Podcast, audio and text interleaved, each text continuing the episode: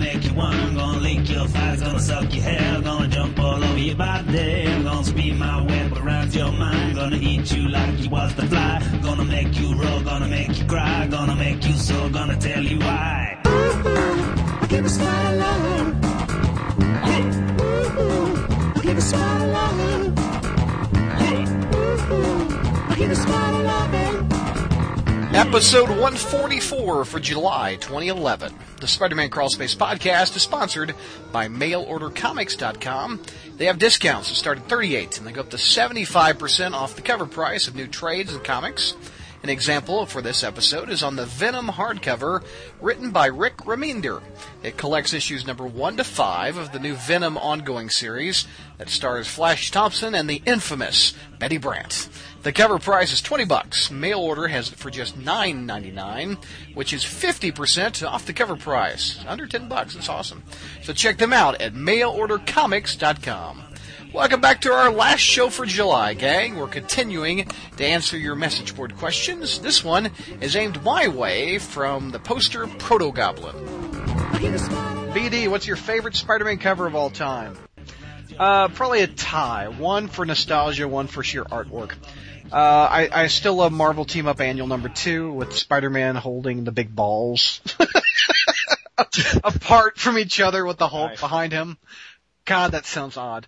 Uh, but it was my very first comic and I still love that one. But for sheer artwork, uh, it's a variant cover that, uh, was on the cover of a very poor book. Um, it was Peter Parker Spider-Man number one from the reboot. And it has Spider-Man in the rain. And I think it's actually, my avatar on the message board is a variant of that, where John Romita Jr. drew it and John Romita Sr. Sr. inked it. And it is absolutely one of my favorite Spider-Man images of all time. And I just love that cover so much. So It was the Dynamic Forces cover, I think, Brad. it, it was the Dynamic Forces cover, and it's. Hey, do you guys know what cover I'm talking about? It's so beautiful. I just love that one. Uh, Kevin, if you were given the chance to write an ongoing Morbius series, how would you do it? Well, Exactly, he would do it well. I would agree that Kevin would do it well, and it I would mean, not yeah, I- I, can't just, I can't just sit here and you know delineate an entire story of what I would do. But In uh, the first issue, no. I do have, I do have plans that I, I would use, but uh, actually my ideas more go towards a Morbius miniseries to set him up into a new status quo. Before what I really want to do is a Midnight Suns team book. yeah, dude. I, I, the thing is, how do you make Morbius sell in Last Pass issue three? It would be, I think it would be easier right now with the vampire culture than it was before. I'll give you that. Um, but it's it's how you hype it, and and honestly, as much as I hate to say this, I'm probably not the writer to get it sold because it would need some names attached to it. Zach, if you were given a chance to write Ben Reilly's ongoing, how would you do it? You know, I had a, a, a concept that I was working on um, around the time of Civil War where uh, Ben would return right around the time the decision was made to uh, unmask. And, um, but I've, uh, I've always believed that Ben that died in Peter Parker Spider-Man 75, The Turn of Dust, um, was not Ben Reilly at all. It was, it was another clone. And so it would involve Norman Osborn and, um, it would be, put it this way, I, I've really thought about, seeing how Kevin's, you know, in, on his indefinite hiatus about filling the void and, uh, writing a Ben Reilly miniseries with, uh, his return. So maybe one of these days I'll actually get around to writing it. Uh, we mentioned it several years ago, but Tom DeFalco and uh, Howard Mackie actually pitched a Ben Reilly ongoing. Was not accepted by the powers that be. Uh, Stella, what is the worst thing you've ever read? I absolutely and and you know normally I can find something good about each book, but I absolutely uh I I I feel Hate. bad saying hate, but yeah, Do it. I just I don't know. I just do not like I have a strong aversion to The Awakening by Kate Chopin. It was no. Okay. No. JR, if Norman, off, Norman Osborn offered you a job, would you take it? You know, I have um, probably as people can tell by my tone sometimes, I have mixed feelings about some of the off the wall questions we get. But I like this. Well, this is a Nice. good one, uh, Proto Goblin. Um, it was Proto Goblin, right? Because I don't have the. Um, Yes, Proto Goblin Okay. Yes, good question. Um, I would say no way in hell, and here's why: because Norman is a psychopath, and I have worked for. I mean, I've worked for a number of people. I have worked for a person that I consider to be a psychopath. Now, the, if you see the clinical definition of a psychopath, not all psychopaths are criminals. Uh, they don't all commit crimes or are serial killers or whatever, but psychopaths tend to be very narcissistic, uh, people. And I mean, I've worked for a bunch of bad bosses, but part of being an employee sometimes is learning how to manage your manager. You know, and sometimes even if you have a not so great boss, you can kind of figure them out and figure out what they need and then give it to them. You cannot do that with a psychopath. They are unpredictable and uh, they are, like I said, they're, they're totally narcissistic and focused only on themselves and you cannot, you cannot manage them and predict what they want or need. So there is no way I would work for Norman Osborn. Two million dollars a year, Jr. Oh my God. Well, yeah. You can have that And- and- mansion with the comics. yeah, yeah, right. And then if I, and then if I make him mad or whatever, then he's he's taking and throwing me out. You know, he's Yeah. he's saying he owns my soul and tossing me into a, a pool of water like he did that uh, Terri Kidder in the Pulse number two or whatever. So no thanks. How about Norman's PR officer? You have to spin everything bad that he does. How about that? Uh, yeah, yeah, just about how successful. How, how long would that job last? I don't know. but he'd end up killing you at the end, so. Anyway. Oh yeah, exactly. or if it'd be it'd be like the Osborn uh, miniseries, nothing would happen. Uh, Michael Lex Luthor offered you a job. Is he less crazy than Norman? Would he kill you? Um, no, he's also a psychopath, and he Yeah. will kill you. Um, it, it, it really just depends on what job I am being offered. Would I become his personal assistant? Hell no. Um, You get to see but Superman.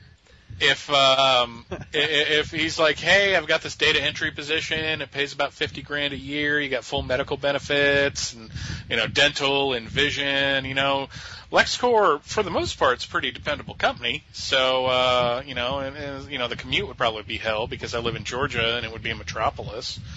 But uh, but no, I would absolutely not. I, I, I would. My wife says telecommute, um, but but as far as I, I, I- the the thing is, like Norman Osborn, Lex Luthor's a psychopath. He is, when done right, he is an evil human being who uses people to his own ends. So if you start working with hi- for him in any kind of close capacity where you're in his inner sanctum, eventually it is going to get you killed because once he has worn out his use for you, he is either going to kill you or he's going to destroy you utterly. It's why I hate that Brian Azzarello written miniseries Luthor because they try to humanize the character. Hey, let's hey, let's show him kicking back and talking to a janitor and just being a normal Joe when he would buy and sell that janitor if it Yeah. served his own ends. Yeah. Uh, let's see. Everyone, which one of these guys is more controversial name is the more controversial name in comics, and which one of these guys do you prefer as a writer? Grant Morrison, Alan Moore, Mark Millar, or Frank Miller? I would prefer Grant Morrison as a writer and say that Alan Moore is the more controversial figure because he stirs more crap. I like Mark Millar more than any of them. Really? Yeah, I You like that All same of them story are- over and over again? it's a great one. I love it. all of them have written stuff that I absolutely hate, but I think of all of them, Frank Miller has written the stuff that I like the most as well. Uh, his Daredevil run was fantastic, some great Batman work, but like Grant Morrison mostly just writes crazy bullshit. Um, which uh, Mark Millar had a few good hits, and, but they were, you know, they were fun reads. They were never anywhere near Frank Miller's best. Alan Moore, you know, he wrote. I think Alan Moore has good ideas, but has too big an ego to write them well. like Watchmen was a good story, but it was also extremely overwritten and self-indulgent. So I, I think of all of them, Frank Miller's done the best job, and Alan Moore probably is the most controversial. But Frank Miller has also writ- written some god awful shit, especially lately. Sarcasmic. To all, when do you think it's appropriate to kill off a character in comics, and do you think the death should be highly publicized or not? Hey, you want to know my opinion right quick, Brad? Sure.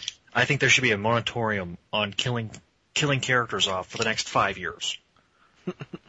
Seriously. Well, they've, I mean- they always get better, with the exception of Uncle Ben, and he he came back from an alternate universe. Yeah, oh, but death in comics is is become so such a big farce and a joke Yeah. that you need to have it. You know, to to maximize its impact, you need to have those deaths be few and far in between. We've had two death, you know, two deaths of characters at Marvel over the last year. And the rumor is the Hulk is the next one to die, Mr. Bailey. What do you think of that? What? Yeah, have you not heard this? No. Go to Ble- I'm sorry. Evidently on Bleeding Cool, they think the Hulk is dying at the end of the Hulk uh, Dracula miniseries, and they think the Loeb McGuinness book is Hulk Reborn, even though it doesn't spell out correctly. That would be so stupid. wow, are they really trying to draw? I mean, I, I I haven't read Hulk in about nine months, but I have all the issues. I've just not gotten to them yet. Yeah. Um, Well, he he's in Fear itself. He's one of the henchmen or whatever. meh. Why would they kill him off in a Dracula miniseries? That doesn't make much sense. Because according to Mr. Brevoort, uh, the Hulk versus Dracula was supposed to take place in the regular book, but they thought they'd make more sales with the mini. I guess I don't know. yeah, because that always works. I don't know why they did it. I don't. I, I but uh, they asked Brevoort, was this originally supposed to take place in the regular Hulk book? And they said yes. But I guess they just Surely, if it was such a big event as the Hulk dying, they wouldn't shuffle it off into a versus Dracula It'll, it'll probably be the last issue of Fear itself. Watch. It's probably what will happen. Uh, sarcasm. Well, it- oh, go ahead. I was just gonna say, as to the question, though, I mean, it's it, it's it's an answer of they need to be more responsible as a company. I mean, death shouldn't be off the table because, well, then everybody's safe and nothing is really that tense. But also, you shouldn't be killing characters, you know, once every quarter, which they tried to say was a uh, joke. But I think we're actually at more than once a quarter now. Um, And I don't. I, mean, I really death don't think. to.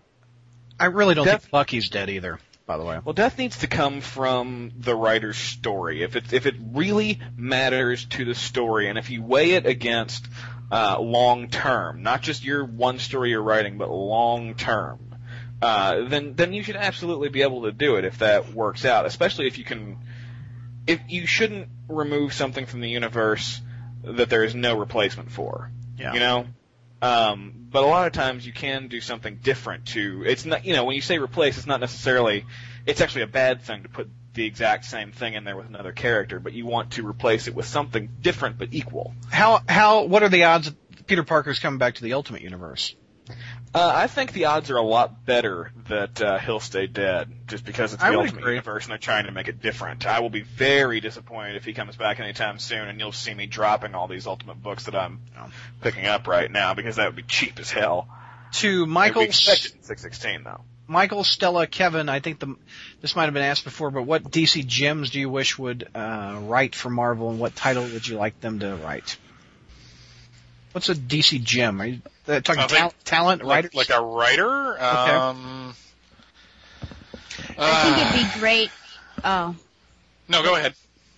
Oh, well, just because you were thinking, uh, Brian Q. Miller, who was not given a book for whatever reason, uh, that'd be great Yes. to pull him over to Marvel. He has such talent. Uh, you know, he did such an amazing job with Batgirl. I wonder what he would do with something like Spider Girl.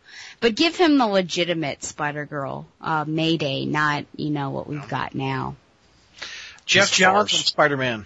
I've said it before. Please, I want to. I want to taste that recipe. Uh, I would sounds like. bad. I'm trying to remember. Peter Tomasi, I think, would do well with some Marvel characters, especially like the Avengers or something like that. Because I really enjoy his writing. I really do.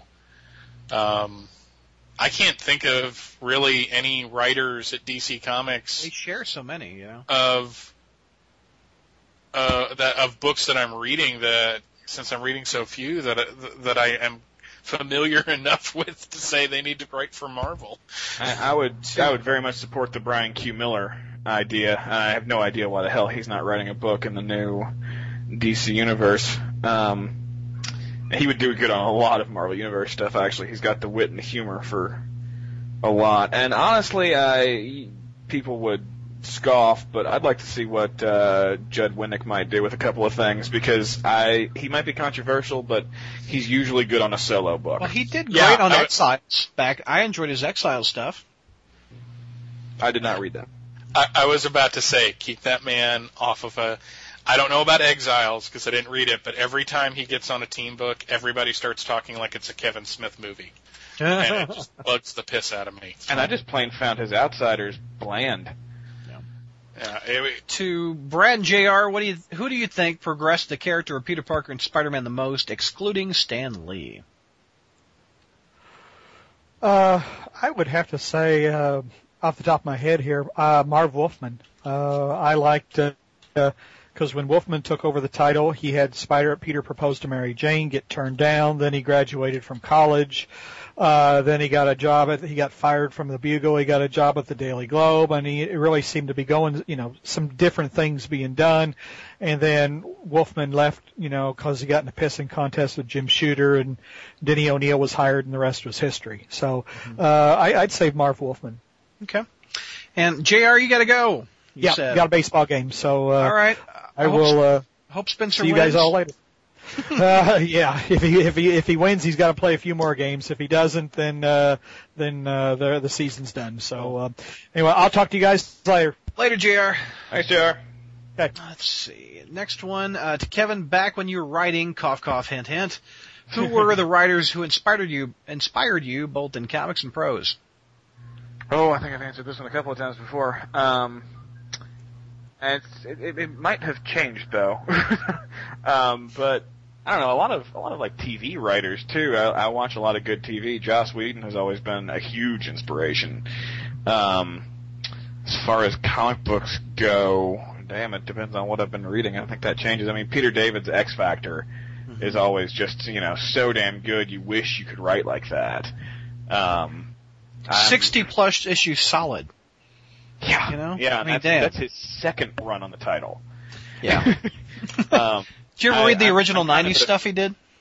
uh, it was 80s actually, um, and I have I have the whole run, but I think I only read like the first six issues or so because I I got the rest of the run at a later date and haven't been able to read it yet. But but yeah, I've got the run, and it's it's the old stuff is good, but it's not as good as what he's been doing since what was it 05 that the new one launched. Yeah. Because I mean that's just the mix he's got here is brilliant. Of course, the Madrox miniseries that went before it was awesome too. Um, but you know, um, Marc Andreyko does some great work. Uh, his Manhunter was fantastic. Um, hell, Brian Q. Miller's probably made it into that list at this point. point, and I'm I'm kind of on the outs with Geoff Johns at the moment, so we'll talk about that later. Cool. Uh, to all, what are your thoughts on the 130 protesters who are going to going to Comic Con to protest the New 52? I don't know why it bothers people so much.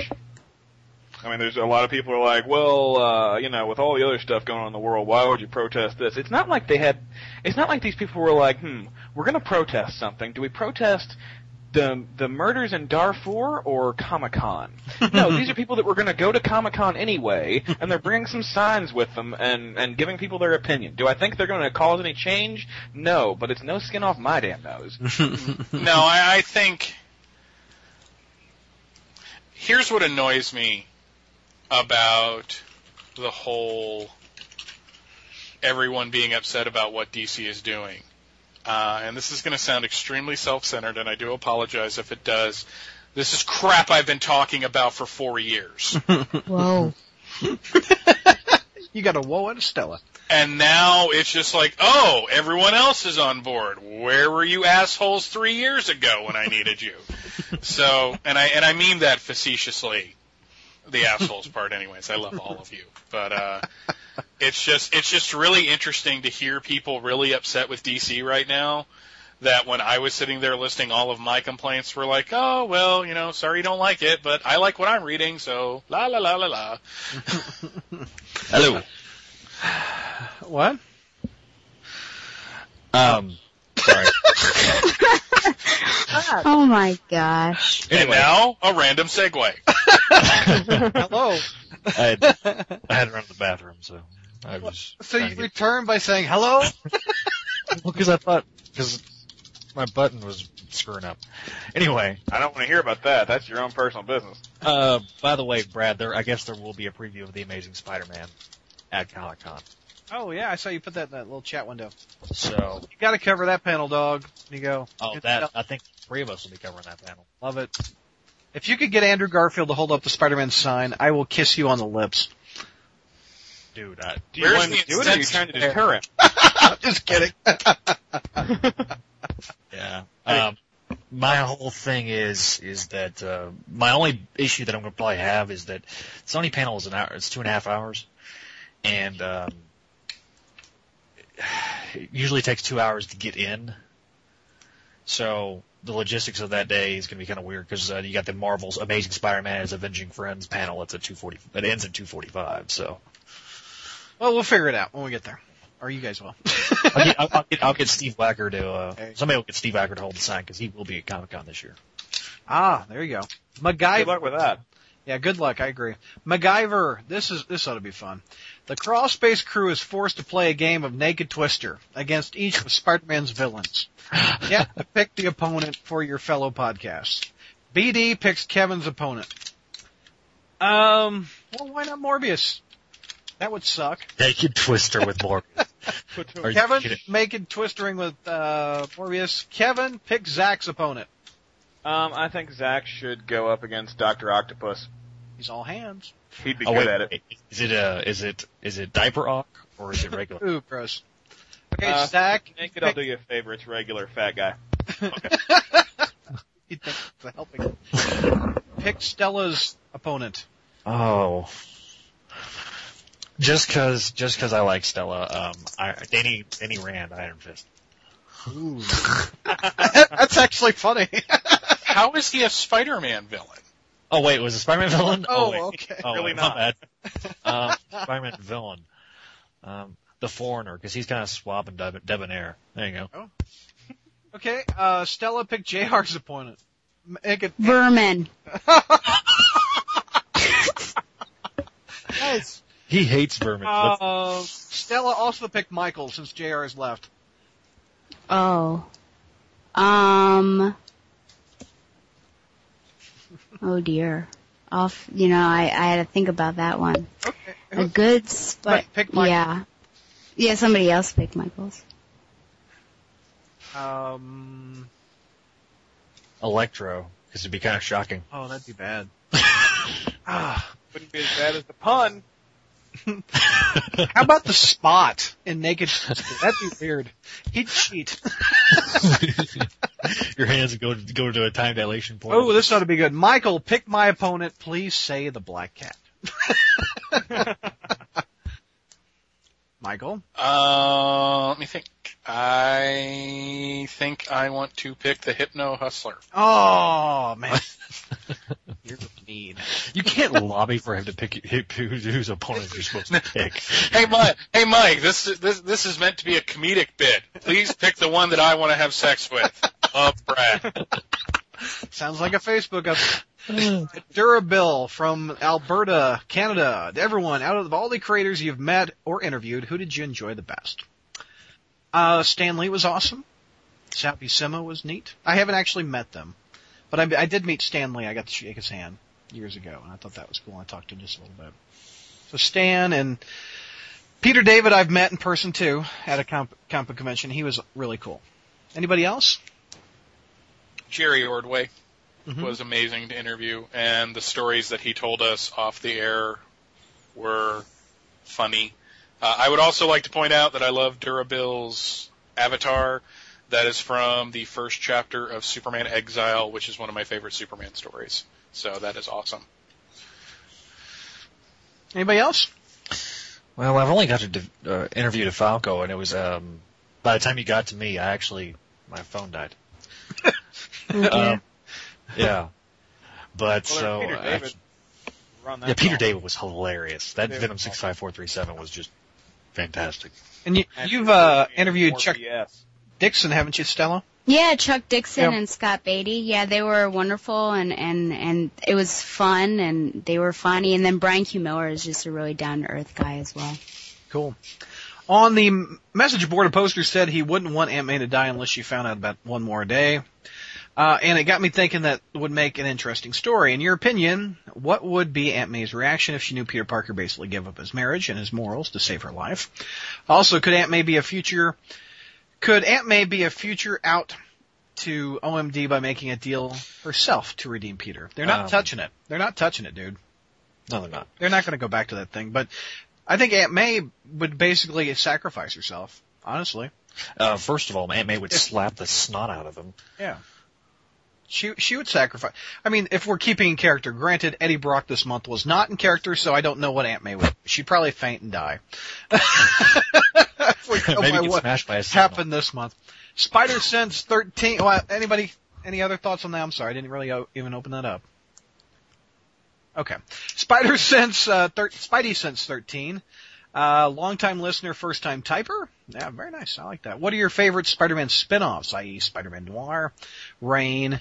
Uh, those are my two favorites. Noir is my all-time favorite. Also, Snape killed Dumbledore. What is up with that? Oh, he's talking Harry Potter. Got it. Okay. Um, Spider-Man 2099. it's awesome. Love that series. Slingers from the uh, late '90s, good or mid '90s, good good book. You That's and late. two other people. Hey, dude, I got I I went and bought all what was it, four or five number ones. It was four number ones. because in the middle of the book they had a different story, which I thought, you know what? Why hasn't Marvel done this before? Because it's an instant way. Stupid. It's stupid. but- granted, it's stupid, but it's a guaranteed way to get the idiots like myself to buy all four damn books. Well, Don't- you just got yourself an it, so there I you go. did, but it's a guaranteed sell because I want to read. No, no, no. He- Here's the better way to do it. Yeah. Do what Team Titans did What they in 1992, where they had five different characters, five different covers, five different backup stories. ah. So the main part of the book is the same. Yes. Oh, that's that's that's. Or just wait for the trade and have all of them collected in the same bundle. Well, Well, in- like, like me not buy it even if I was interested. Well, with Slingers back in the '90s, it wasn't guaranteed you'd get a trade, so that's why you bought it. hmm I know, but nowadays it's kind Mer- of. that's why it doesn't work anymore. Mercury 83 from Belfast, Ireland. Hey all, with the San Diego Comic Con happening this month, was wondering which events do you think would be the most interest, uh, interesting, and if you're gonna, which one do you want to go to most, and how did, how do you pass the time on long plane journeys? Stella and uh, here it's Stella, uh, Zach, Donovan, John Wilson, and Bertoni are crawlspace my crawlspace reporters, and we're going to do a podcast after they get back and we'll talk about their experiences out in San Diego. But Stella and Zach, are, what what are the two things that you're looking most forward to of the panels that's been announced? I'll let Stella go first. Um, I, I'm looking forward to the Batman, like the DC panels in general, I think, but the Batman one to see, you know, what is going to happen with Batgirl and things like that. I'm, I'm, I'm interested to see. And, um, well, yeah, the Amazing Spider. I wonder how tough that's going to be though to get into that movie one, but that would be interesting to see what they have to say about the, uh, the movie. I think that they're going to do, you know, Ghost Rider and then the other one and then Spider-Man last. So it's not going to be as difficult, I don't think, uh, as we're talking about it being. But it's, I mean, those panels, I mean, it's going to be in Hall H. It's the biggest hall of the, uh, of the convention center. So they're going to have, try to pack as many people in there as humanly possible. Um, it's the same hall that they, they assembled the Avengers last year. Um, but I am kind of looking forward to the Avenging Friends panel just because it is the big Spider-Man panel for, uh, for San Diego. Mm-hmm. Just because we're going to probably see a lot of stuff that's going to come out of that panel that will, um, that will, you know, we'll be able to talk about for months to come. Because I mean, last year they they obviously did big time, and uh, we talked about that, and uh, they united a lot of debate. So hopefully this this uh, no, this new title coming out in November will. Uh, which I'm interested to see what they do for you reporters in the fact I wonder if they give you like a, a flash drive that you can get these images because you know Newsarama and all the other ones get all those images up fast. I wonder how they provide those images to the reporters. um, I'll ask Bertoni because obviously Bertoni went last year, so I'll I'll uh, Yeah. I, I, they because I think they have our email addresses on file Mm-hmm. with the press, so they may email the press. Because I'm getting stuff, I'm getting uh, promotional stuff submitted to my email. I don't know about Stella, but I know I'm getting a bunch of That's crap cool.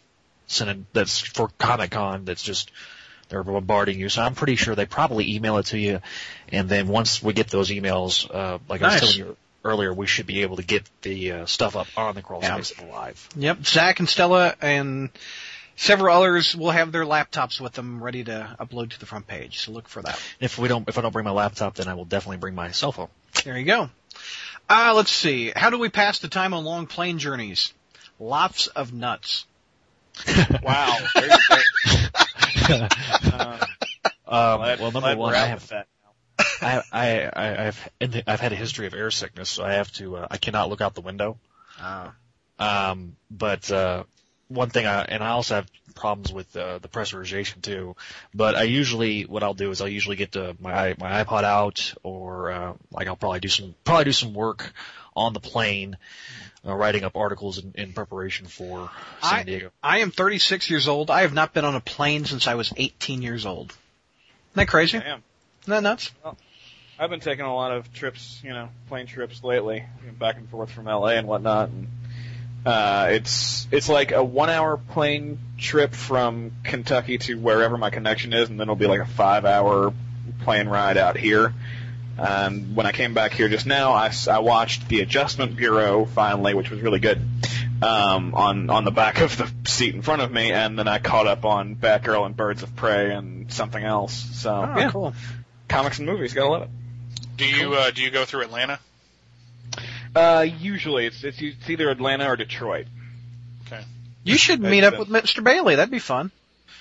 Yeah, it's never much time though. The past couple have been like 50 minute layovers, so I've Yeah. just got to get to the next gate and go. Yeah. The, the only reason I ask is uh, basically to get to hell, you have to go through Atlanta first. I to mean, get the privilege they- anywhere. That's awesome. when- at least you're you'll fly- have.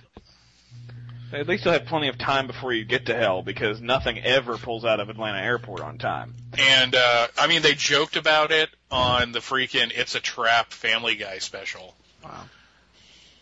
Plowing along, Agent Michigan, That's Beatty and said. Stella. How long did it take you to beat Shattered Dimensions? And did you do a second playthrough to get more of the challenge trophies? I've been trying to get Stella to buy that video game forever. uh, I I didn't go back and play it. Once I beat it, I have didn't go back to it again. Brad, I was the same way. I, uh, I, I rented it twice. It took me two rentals. It was awesome. about awesome game. It's a great game. It's it's uh I, I still don't think it's as good as Spider-Man 2. Um I do. I do. uh, I, I I like the free roaming. I like free roam, but I like a mission more than a free roam. But well, and and I just had some problems with the story. Mysterio was perceived to be way more powerful than he should ever be. Kraven was I, don't- I, Raven I'm was so- cool in it. I thought. Uh, Kraven was good. It was probably the best interpretation of Kraven that I've ever seen. At the same time, I don't like Kraven anyway. The only the only story Kraven's in the same realm as that. May. The only story I liked with with those two characters was when they died. Yeah. So Stella, you've got a lot of video games on your pre-order list, don't you? You've got Arkham City, right? Well, I've only officially pre-ordered Uncharted 3. Okay. But because, you know, I mean, as a school teacher, I do not make a lot of money, so I really have to be diligent about things. So, but Arkham City is definitely up there, and I'm trying to decide. But I, I guess Shattered Dimensions is at $20 now? It's forty. Uh, Oh, it's, okay. It's, it's it hasn't come down that cheap yet, but when Okay. it's I like can get it used for twenty probably. yeah, Okay. but yeah, still got my highest recommendation. Uh, for everyone who plans to, which of the new DC number ones do you plan on picking up in September? Kind of hit that question up for me at least. Anybody else? What are you guys picking up? Um, Sure. I'll be picking. Oh. Oh, go ahead. Go ahead. No, you go ahead, Kevin. Okay. Um, I'm just getting three titles. I'm going to pick up Nightwing uh, because I, I can't not buy a Nightwing book. Um, and I'm also going to pick up Batgirl and Red Hood just kind of out of curiosity. Stella? Red Hood and the Outlaws. Can't believe you're going down that road. Well, I do like the character yeah. if it's done right.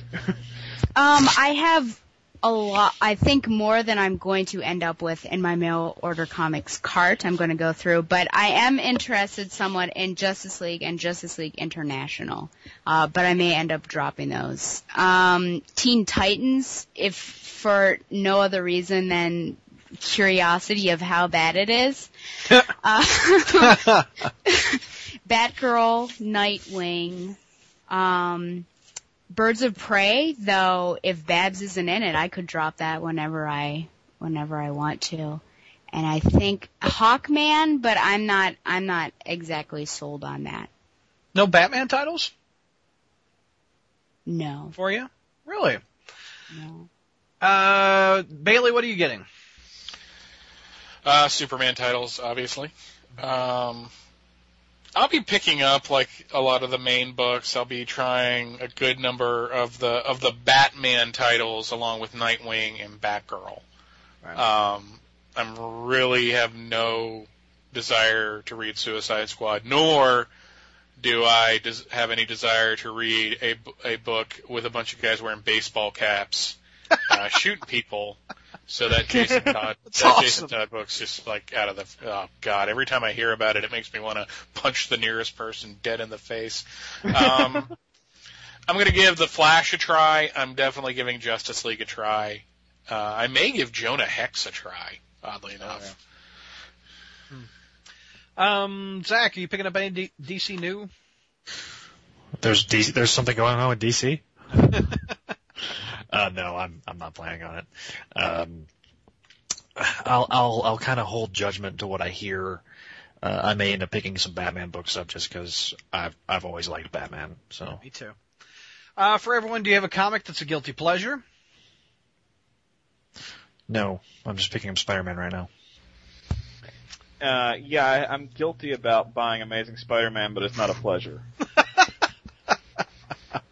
Uh, anybody else? There you go, Steve currently. Blacker. Hey, BD and Stella, have you heard of or played the Fallout series of games? I, I've heard of it, never played it. Yeah, same here. and uh, we'll make the trifecta. Same here. Venomaniac from uh, DoD headquarters, aka Liberty Island. To all, should comics overall be more fun or take themselves more seriously? I think both. Yeah, I think you should enjoy it, but I don't think it should be something that you read it once and you're like, oh, okay, and then throw it away. I mean, it, it should have some sort of serious um, undertone and, and, and stories that actually mean something to people. Yeah, I'll, I'll agree with that. The thing is, is, as the age, the reading public of comics gets older, I think we want more than just all ages comics and the fact that done in one, um, Spidey super stories. I think It doesn't have to be that to be fun, though. I think the the best Yeah. example I've seen recently, Brian Q. Miller's Batgirl, was always a really, really fun read. Probably the most I've read in a long time. Um, and it it depends on comics should be whatever the story and character calls for. I mean, if J.M. DeMatteis has uh, you know, uh, Kraven's Last Hunt up his sleeve, and he should be able to do a, a serious story. But if you know Brian Q. Miller has Batgirl, he should be able to do a fun story. It's just, it, and you shouldn't be told which one to do because then you're not doing the story you want to tell. You're just trying to you know meet editorial. Yeah. Okay. Uh, also, what is going on with the Crawley Award? Zach, that's all you, buddy. Oh, Zach got busy. that's that's just that's just the uh, honest to goodness truth. Got Yeah. busy. Got busy. So, by the way, I do like the uh, location reference to Fringe. Ah, I didn't catch that.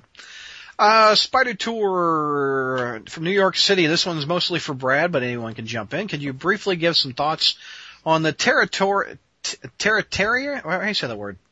Territorier. Tertiary. Ah, fringe. Sorry, I was on mute. Wow. Tertiary. Nice.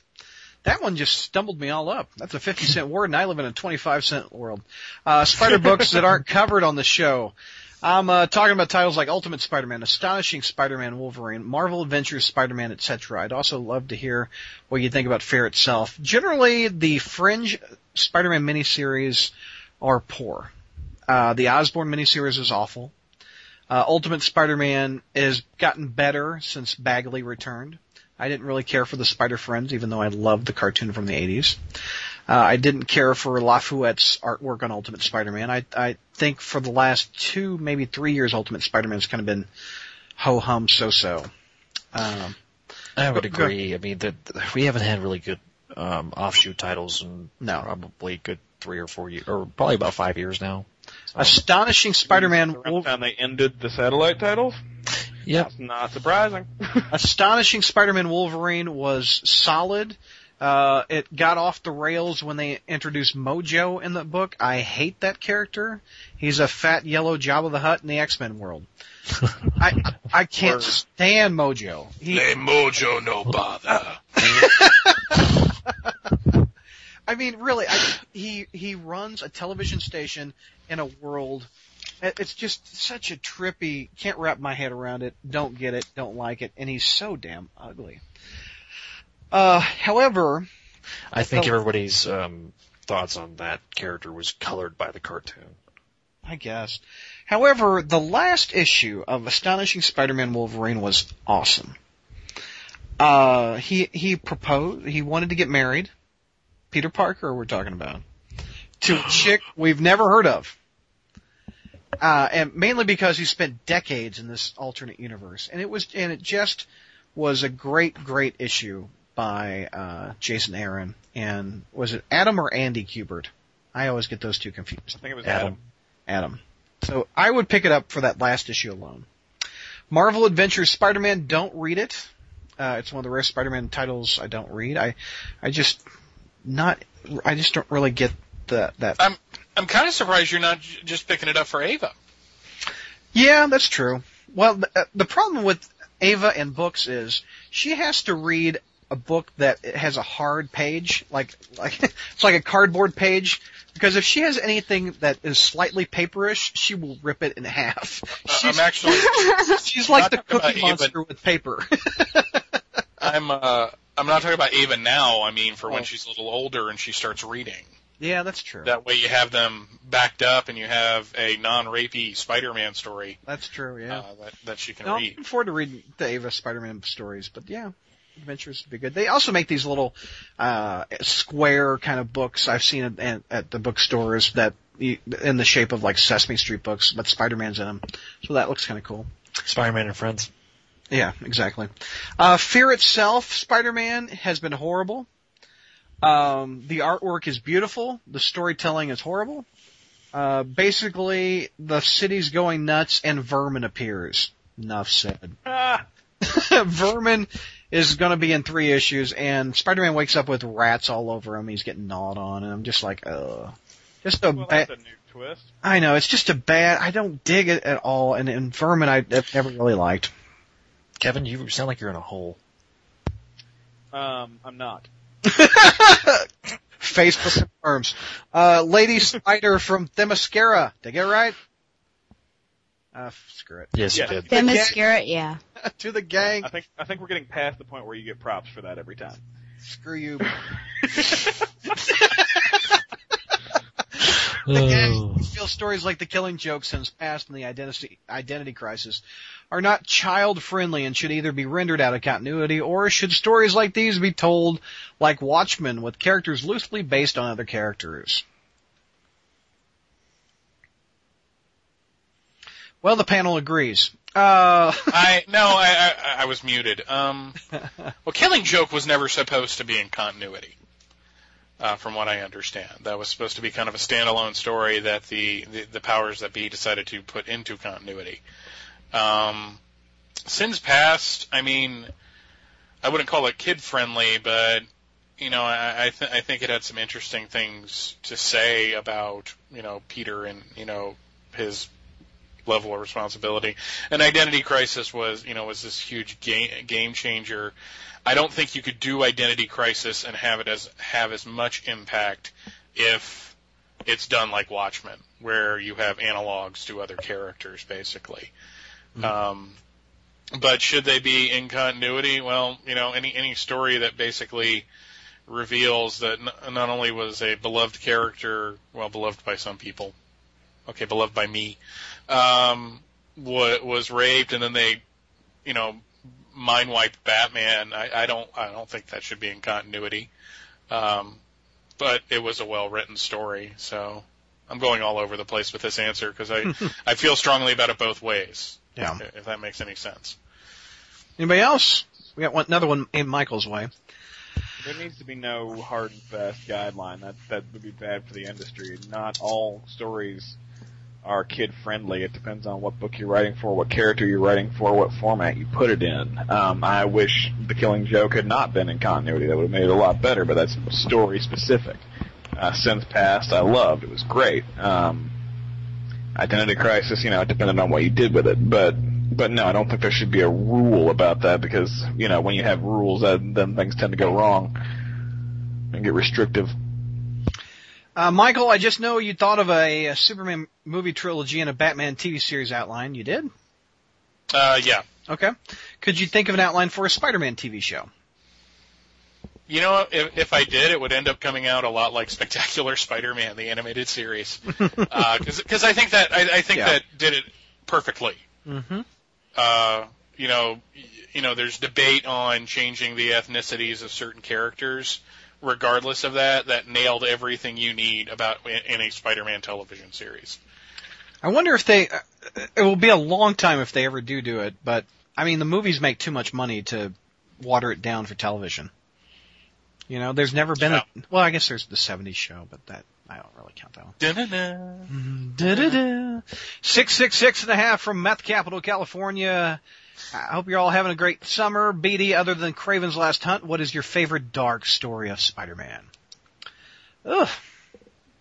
Um, I like the, I like, I'll go to JMS. I, I like the, the original Morlun, where he fought him and he, and he really thought he was, well, that would be the other, wouldn't it? What, no, what was the first Morlun story? Kev, help me out. The first Morlun story was uh, JMS's first story. It was collectively called Coming Home when collected Yeah. in trade, but I don't think it had an actual unifying arc title. Okay, I thought that was good. I I I, I uh, thought it was really good. Um, trying to think of another dark Spider-Man story. You guys name some other ones off? Well, I mean, there's the classic ones. There's all, everything J.M. DeMatteis wrote, pretty much. Oh yeah, Uh, I mean, Mm-hmm. Kraven's Last Hunt, Child Within, you know, all that stuff. Uh, Mad I Dog don't know. The Marvel Knights one might be Marvel Knights by Miller might be considered dark. yeah, that was a good one. Uh, Zach, what do you think is the greatest moment ever of Spider-Man comics in the '90s? When Ben died? No, uh, when Norman returned. Yeah, Yeah. I mean, I hated it in the at the time, but I've, oh, I know you did. I've been We've discussed this. Stella, as a teacher, what's your biggest challenge in the classroom? Um, classroom management is tough. I mean, just like trying to talk without people talking over you. And, and it's more of an issue because I have to deal with middle schoolers. They want to talk all the time. That's an issue. And just, you know, getting them to learn and, and getting them to try because it, it has seemed that, you know, the, the longer we go in life, the more or I guess the less that people start caring about their studies. So I, it's it's just it's frustrating. You teach them, but I mean you lead the horse to water, but you can't get them to drink. So I do everything, and then it's tough. Well, we were talking earlier about hormones. That's the uh, if that's middle school, that's where the hormones are raging, or they're getting Yeah. ready. They're starting up. Very true. Yep. M- Michael, if you had the powers of Max, the, oh, I'm sorry, that's it, Max Headroom. if you had the powers of Madrox, the multiple man, would you be on every podcast on the internet simultaneously? And if so, start looking into genetic mutations to make that happen. Isn't that already how it is? Is Yeah, that- pretty is that much. gonna You- be a you- new thing. Yeah, Is Michael muted? I think he is. Yes, I am. Um, um, pro- how y'all doing? Welcome to the show. Hey. Uh, the um, he just pulled a Zach. um, no Hello. wait. The, oh, there's okay, Oh, there I that pulled is- a Zach. Oh dear. Um, oh Thanks. God, I am I am being Thanks, such thanks, a jerk Bailey. today. Uh, I am sure there are people out there that don't like me, so I would not be on every podcast simultaneously. Plus, I would not want those powers because, you know, another version of me pops out. It's going to want to have sex with my wife, and that's going to bother me. So, Uh, I thought it was your day. No, sorry. I mean, this this isn't the end of that "What if" the Clone Saga issue, where it's like I'll be Mike on Tuesdays and Thursdays, and you'll be Mike on Wednesdays and Saturdays, and we'll alternating Sundays. I mean, it just doesn't work. Kevin, Kevin, what Spidey villain do you think has the greatest character potential but is grossly underused or appreciated? His answer is the Grizzly. Absolutely, Dang all the on. way. We need more. What Spider-Man needs is more bears. uh, my, my honest answer would be Gabriel Stacy. Um, Yeah. uh, if, if I was still, you know, writing crawl space on any regular basis, I'm, I'm working on it. Yeah. Uh, what about Stegron? We mean more dinosaurs. Uh, if I give my actual answer, George would hurt me. So Greg XB. Kevin, I know you like Thor, but what'd you think of X-Men First Class? Uh, really enjoyed it. It was it was a very good flick. I had a couple of uh, problems with it, like for instance when um, when Kevin Bacon shoves something down Darwin's throat and says adapt to this. He should have. I agree. He should have adapted. And and my second biggest problem is since when the hell does brass break diamond? Um, damn. But besides those those little quibbles, it was a very very entertaining movie. I loved young badass Nazi hunting Magneto, and uh, you know, I could have young- gone like six hours of that. Seriously, Me too, dude. Yeah, I know. I'm there. We're It was like making Inglorious Bastards two and go. um, and and young lecherous uh, Professor X was pretty amusing too. such a jerk. Yeah. Where he was hitting Like on women in the bar. temptation line on every woman. Just oh, that's awful but awesome. Yeah, no doubt. Uh, let's see. Should we answer JR's question? That's a long one. Let's see. About now that we're we'll move on. This one's for everyone. It's been a few months since Roderick Kingsley was replaced by Phil Urich. In retrospect, was it a good idea or not? My vote is, of course, no. Uh, they've only done one story with the Phil Urich Hob- Hobgoblin. He he shows up and he's like, "I must get rid of this." Technically, they've done multiple Robert's ones. character. He's been in Spider Girl and he's been in Hercules. And he's been in half the issues of Amazing Spider-Man mugging. So Yeah, that's true. Half facing it. Yeah. Yeah. Um, well, my vote would be I, I'm I'm still interested in what he's doing with Phil Urich. I think it's interesting, but um, replacing Roderick Kingsley with him was dumb. He did not need to be the Hobgoblin. Uh, he should have taken some other identity. Yeah. Wheat Cakes with an absolute epic avatar. From Canada, the avatar is the Christmas scene from uh, uh, Charlie Brown's Christmas, where they're all dancing, and that one little girl is dressed in a the the twins in purple dresses, shaking their head back and forth. I wave my hair back and forth. Sorry. Uh, oh my god. years ago in the mid 80s. Oh, back in the 80s. Oh my God. I had the fortune to meet Smiling Stan Lee, an experience I still remember to this day, yet I wish I had the foresight to bring a camera with me. Uh, even though I spoke very briefly to the man, he was one of those individuals who made you feel great, even though you've actually shared about 10 seconds with him. That's what she said. To the gang, which Spider-Man writers, artists have you ever met in person, and what were your impressions? Please disregard online correspondence or interviews. Okay, first off, Brad, if that's what she said, you're doing it wrong. Exactly. Um, and go ahead. Where's George to uh, correct you? I He spent an hour dressing me down for for using it wrong. I've only met um, Stan and Peter David uh, in person.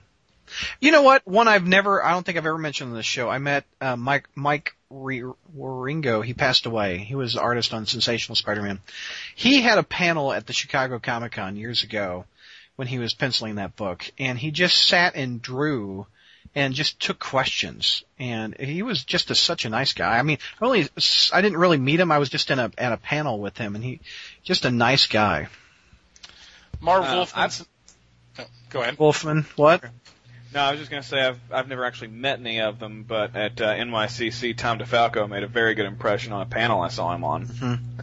Yeah, he And of course, over the you know interviews from podcasts and everything, you can tell he's a he's a really nice and uh, knowledgeable guy. Yeah. What do you say, Michael? Marv Wolfman? Marv Wolfman's nice. Peter David's nice. Mike McKone uh, was extremely pleasant to talk to. Uh, He, he's got- doing the art on that Spider-Man Fear itself. Like I said, awesome artwork, horrible story. Uh, I mainly talked to him about his DC work, obviously. what did he do? Uh, he drew Spider-Man, uh, Superman for three issues, and he basically reinvigorated the Teen Titans with Geoff Johns. He was the initial artist on that, uh, and he had a very amusing um, story about Superboy's costume, uh, or at least amusing to me. But I'm trying to think if there's any other that came to Dragon Con. I'm sure I'm forgetting somebody. Well, What was the amusing story to Superboy? The what? I'm sorry. What was what was the amusing story about Superboy's costume? Um, they were. He was talking about the costume design with Geoff Johns, and Geoff Johns is like, "Well, just put him in a t-shirt and jeans." He's like, "That's not going to work." Oh, That's funny.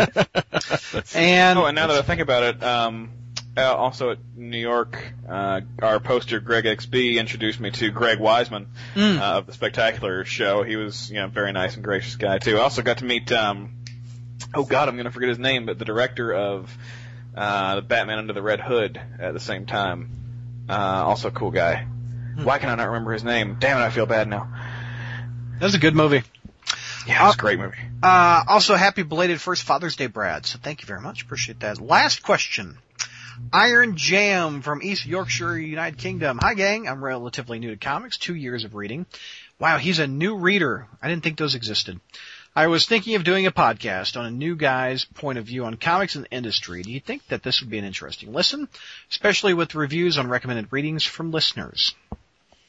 I think that last part sounds really interesting. Recomm- you know, having listeners recommend things for him to read and review would be would be kind of cool.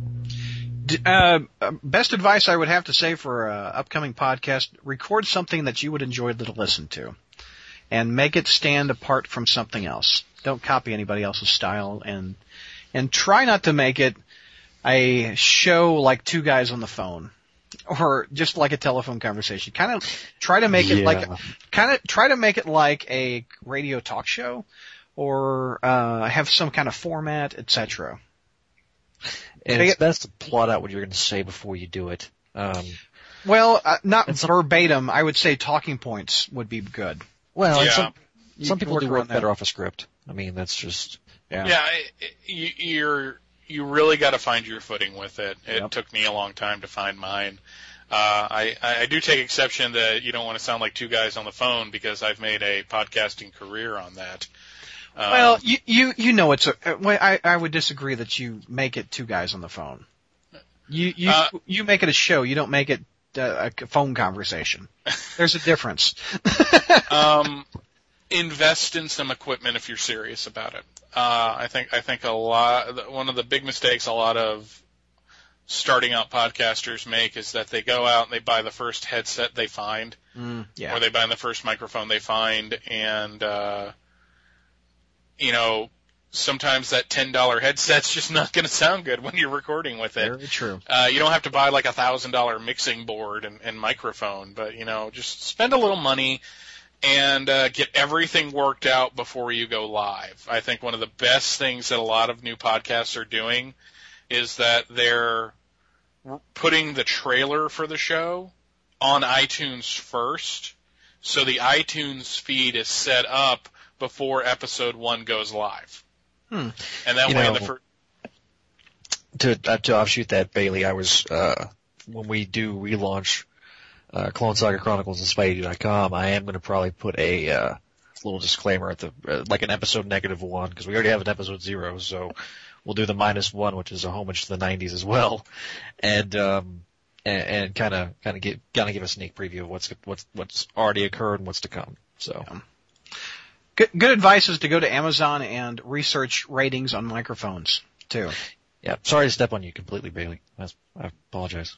No, no, that's fine. Uh, also, don't do a podcast about Spider-Man hosted by Brad Douglas, Michael Bailey, Stella, Yeah. Zach, Kevin, and Jr. Because one, you can't get us because we're already doing it, and and two, I mean, if you find six people with that those exact same names, go for it. Yes, feel free. I'd listen to that one. Yeah, my advice is if you're going to rip somebody off, go ahead and rip off Brad because you can't do better. Oh, I think that was a compliment. I'm not sure. I, I, I think yes. he's totally sucking up to you. Oh, Right. well, No, well, I'm thank you. also pointing out that so many people already have. Oh, oh, wow. Thank, thank you. On that note, final words around the bin, Mr. Bailey. Final thoughts. Um, my wife makes me laugh a lot. Oh, She was just in here putting the battery in her mouse and she had the thing upside down and the light came on and blinded her. I love final thoughts. Kevin, final thoughts. I'm really in the mood for pizza right now. Nice. Um, what do you like in your pie? What do you like in your pie? Um, that sounds dirty. um, I was thinking the exact same thing. uh, and and and now I, I have to I have to tell you that I like sausage on my pie, um, which which makes it terrible. oh my god. Um, but no, there's this there's this little place uh, down the street from here called Village Pizza that's supposed to be really good, but I haven't tried it yet because I've been trying to do good on the whole health thing. But um, You live in I've been California. doing very good on the health thing actually, so I think I'm going to let myself go try the Village Pizza today. I'll take some sausage pie, sir. You got it. Go tell your wife. There you go. Stella, final thoughts. I'm maybe 95% moved. Nice. So I'm after we're done, gonna finish up the last 5%. I thought you said mooned for a second. it's like by who? this was an audio show. Yeah, we.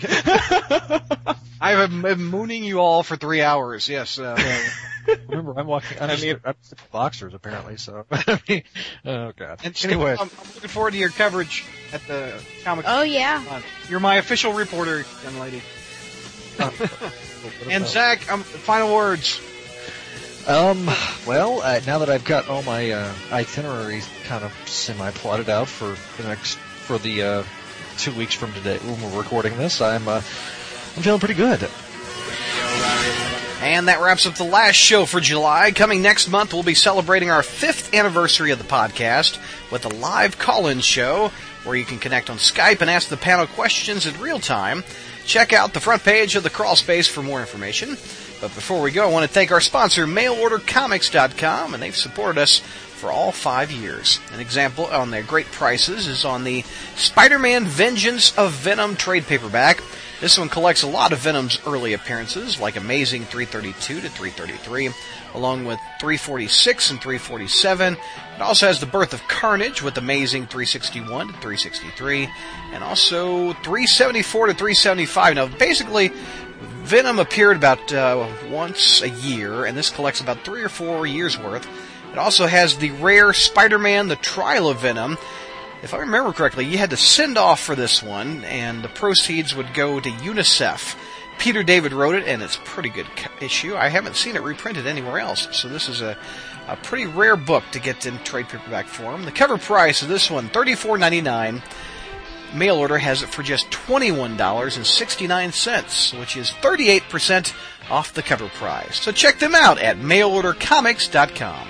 Thanks for listening, gang. I'll be back in August to celebrate 13 years of the SpiderManCrawlspace.com website and 5 years of the podcast. See you guys next month.